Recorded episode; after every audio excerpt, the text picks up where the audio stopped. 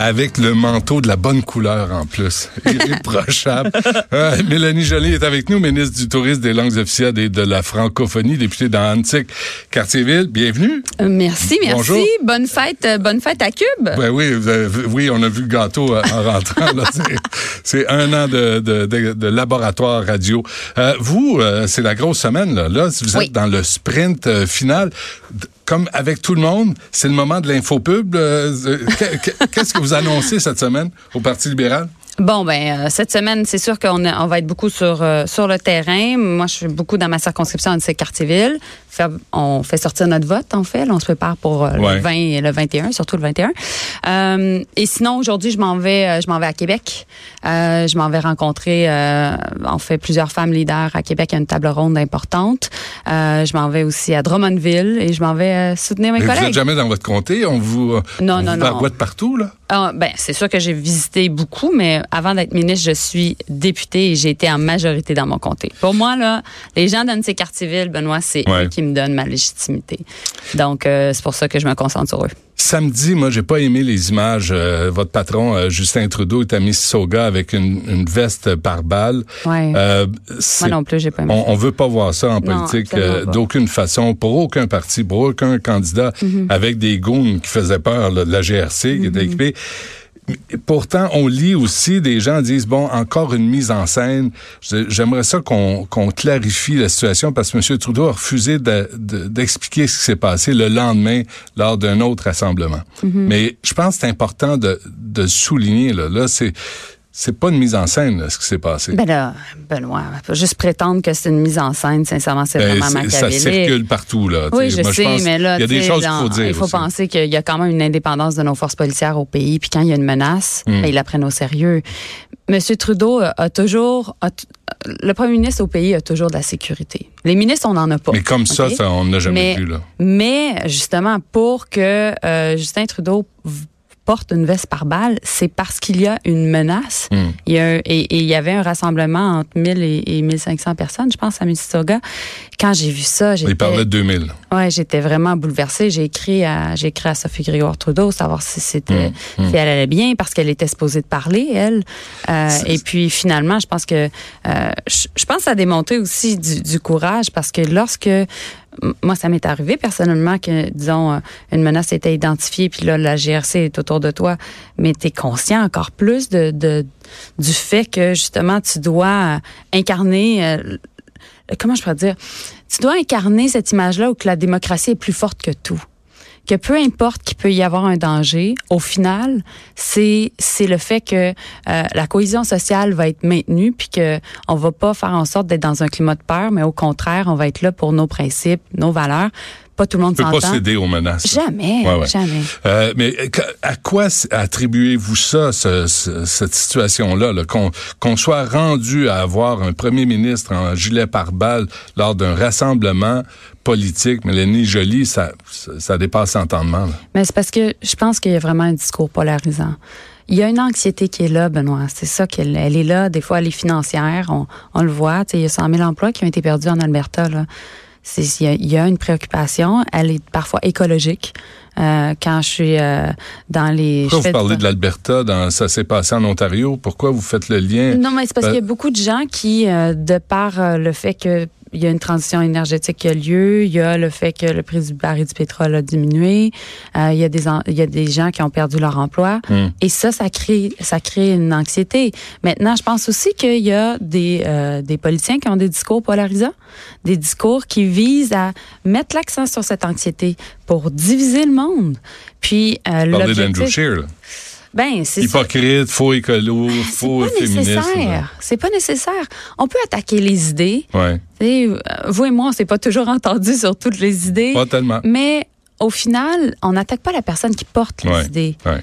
C'est une Surtout question de son intégrité. Oui, c'est ça. Ouais. C'est une question d'honnêteté intellectuelle, puis Mm. aussi de respect pour les autres. Là, présentement, vous l'avez vu, euh, Mélanie Joly, tout le monde se tourne vers Justin Trudeau, votre patron. Euh, on lui demande de dénoncer le jugement en, Catalogne. En Catalogne.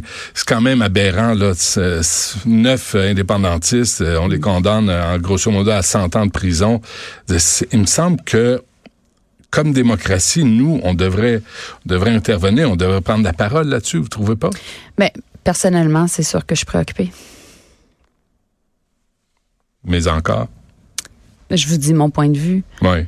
Euh, maintenant, on, on est une euh, démocratie au Canada. On est présentement encore le, gouvernement au pouvoir. J'espère qu'on va continuer à l'être. Et, euh, et lorsqu'on est au pouvoir, euh, c'est sûr qu'on doit tenir compte de nos relations internationales. Et puis, ben, c'est un ça enjeu fait peur, qui ça, de voir ça. La police d'Espagne avec des matraques de deux pieds de long là, qui vagent sur le peuple. les, la grande, le grand mouvement de désobéissance civile. on occupe l'aéroport. C'est c'est troublant pour une démocratie, non? Mais je vous ai donné ma position personnelle. Maintenant, euh, ce que je pense aussi, c'est que bon, c'est un enjeu qui, concerne, l'Espagne en, particulier, mais aussi l'Union européenne. Puis euh, il y a beaucoup de pays qui font partie de l'Union européenne, mm-hmm. qui sont des démocraties, qui font partie du G7. Puis euh, j'ai bien hâte de voir comment ils vont réagir. se prononcer aussi. Euh, vous, euh, vous occupez des, des, langues officielles? Oui, tout à fait. Comment, Avec fierté. comment vous trouvez ça, ce débat? Là? Ça s'est atténué au, cours des derniers jours, là, le Bonjour Aïe, l'identité de Montréal.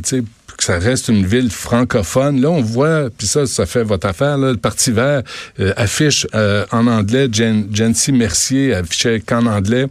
Sari Madi, qui est dans Laval-les-Îles, qui n'affiche qu'en arabe. Est-ce que est-ce qu'il faudrait ramener une certaine cohésion là, dans cette... Euh, Bien, ce débat-là a eu lieu à l'Assemblée nationale, puis c'est c'est ça mes collègues à l'Assemblée nationale qui euh, ont bien le droit d'avoir des, des, des, conversations sur ça. Moi, moi personnellement, et, le Parti libéral de façon générale, on est d'accord avec l'application de la loi 101. Euh, je pense que la loi 101 a eu un impact positif au, Canada, au Québec pour protéger la langue, protéger la culture, puis aussi célébrer le fait que euh, on peut euh, on peut avoir une, une, langue forte malgré le fait qu'on est entouré de, de millions de personnes qui parlent mmh. anglais. Maintenant, euh, ce que je vois dans mon comté sur l'île de Montréal, c'est qu'il y a une belle intégration en français. Vous savez, quand j'étais euh, en fin de semaine dans une, communauté culturelle euh, qui est particulièrement le, Sri Lankaise, puis c'est sûr que les parents, quand ils arrivent ici, la francisation est difficile. Euh, ils, Mais les enfants de la loi 101. Exactement, c'est ça mon point. Mmh. Parce que quand j'étais à l'église, bon, on était dans une église catholique sur la jeunesse, euh, les parents entre eux se parlent anglais. Mais quand je parle aux enfants, puis je les écoute, ils se parlent tous en français.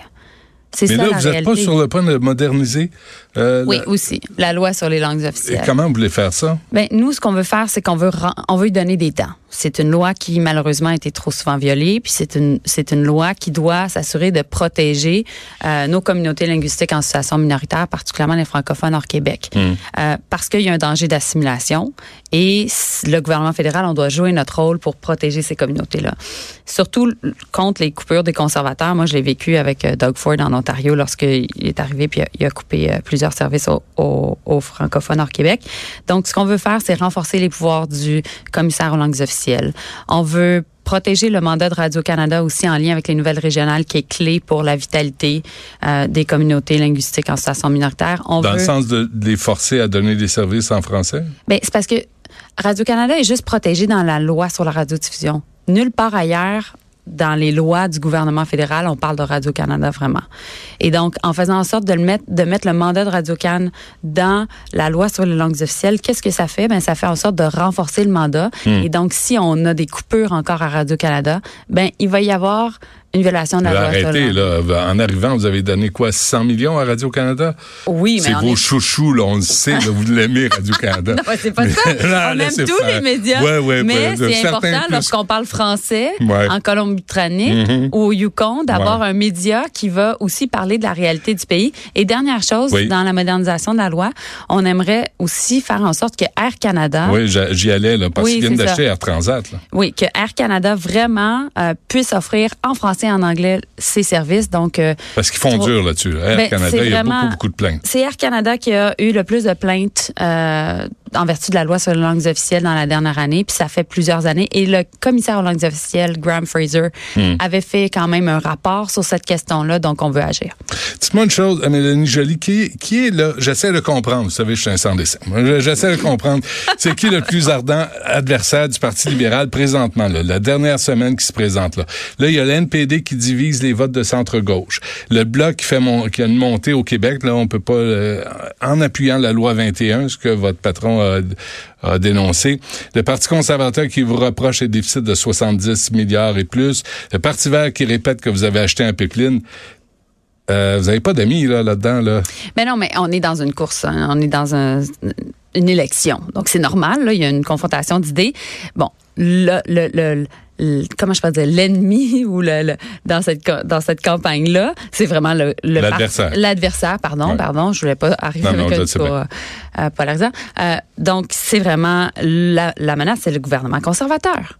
Parce que euh, c'est deux visions très différentes du pays.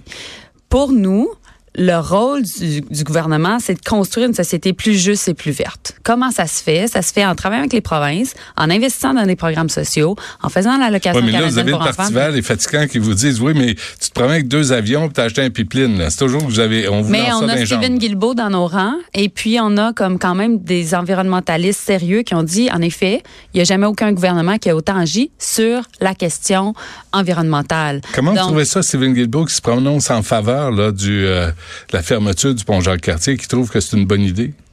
Ben, je, pense que j'étais là à la conférence de presse lorsque M. Guilbeault est arrivé euh, et s'est prononcé sur la question. Il a dit, ben, il va de soi que des personnes qui font des actions de désobéissance civile, comme lui a déjà fait pour la cause environnementale, doivent.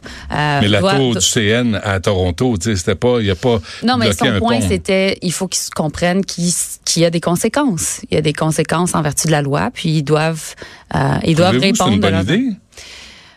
Ouf, moi, je pense que la question environnementale, au, final, il faut agir. Puis je le sais qu'il y a vraiment une grande préoccupation et je suis consciente que cette transition-là, elle se fait pas facilement. J'écoutais euh, un, un, clip récemment d'Emmanuel Macron euh, que je trouvais vraiment intéressant parce que ce que Macron disait, c'est que le temps des, des, grandes paroles au niveau environnemental est terminé. Euh, ça, faut investir dans le REM, faut investir dans le métro, faut oui, investir dans les, réelles options. Oui, puis quand on arrive aussi, puis on ferme une, usine de charbon, parce qu'on a dit qu'on allait éliminer toutes les usines de charbon au pays, mais il y a des gens qui perdent leur emploi.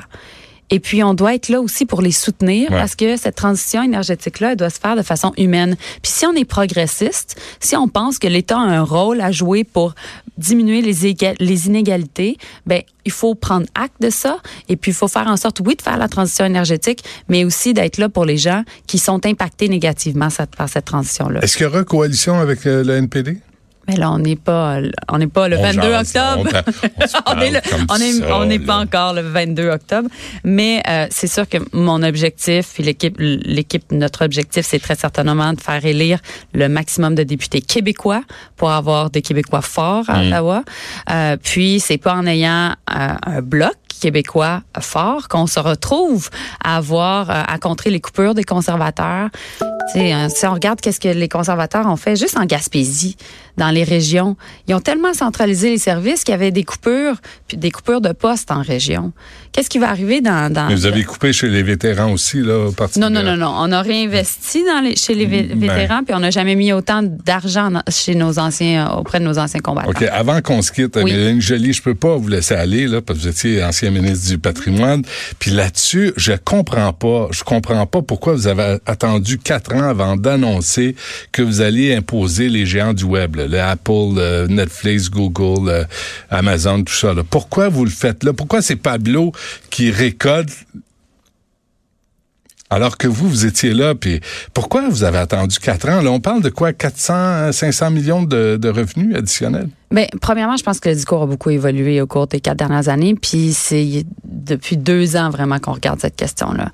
Euh, Bon, je pense que ce que vous me posez pas vraiment comme question, mais que, qui est entre les lignes, c'est sûr que j'aurais pu mieux gérer le dossier euh, de Netflix. Je sais que j'aurais pu mieux mieux communiquer, être un petit peu plus clair dans mon choix de mots. Puis, euh, puis je pense que quand on a annoncé cette politique culturelle là, qui en soi, je pense encore était très bonne. La question de la fiscalité avait pas été prise en compte parce que moi, j'étais pas en charge de la fiscalité. Hmm. Maintenant, euh, il y avait des discussions qui avaient lieu un peu à l'OCDE, mais c'est vraiment la question de l'imposition des plateformes numériques.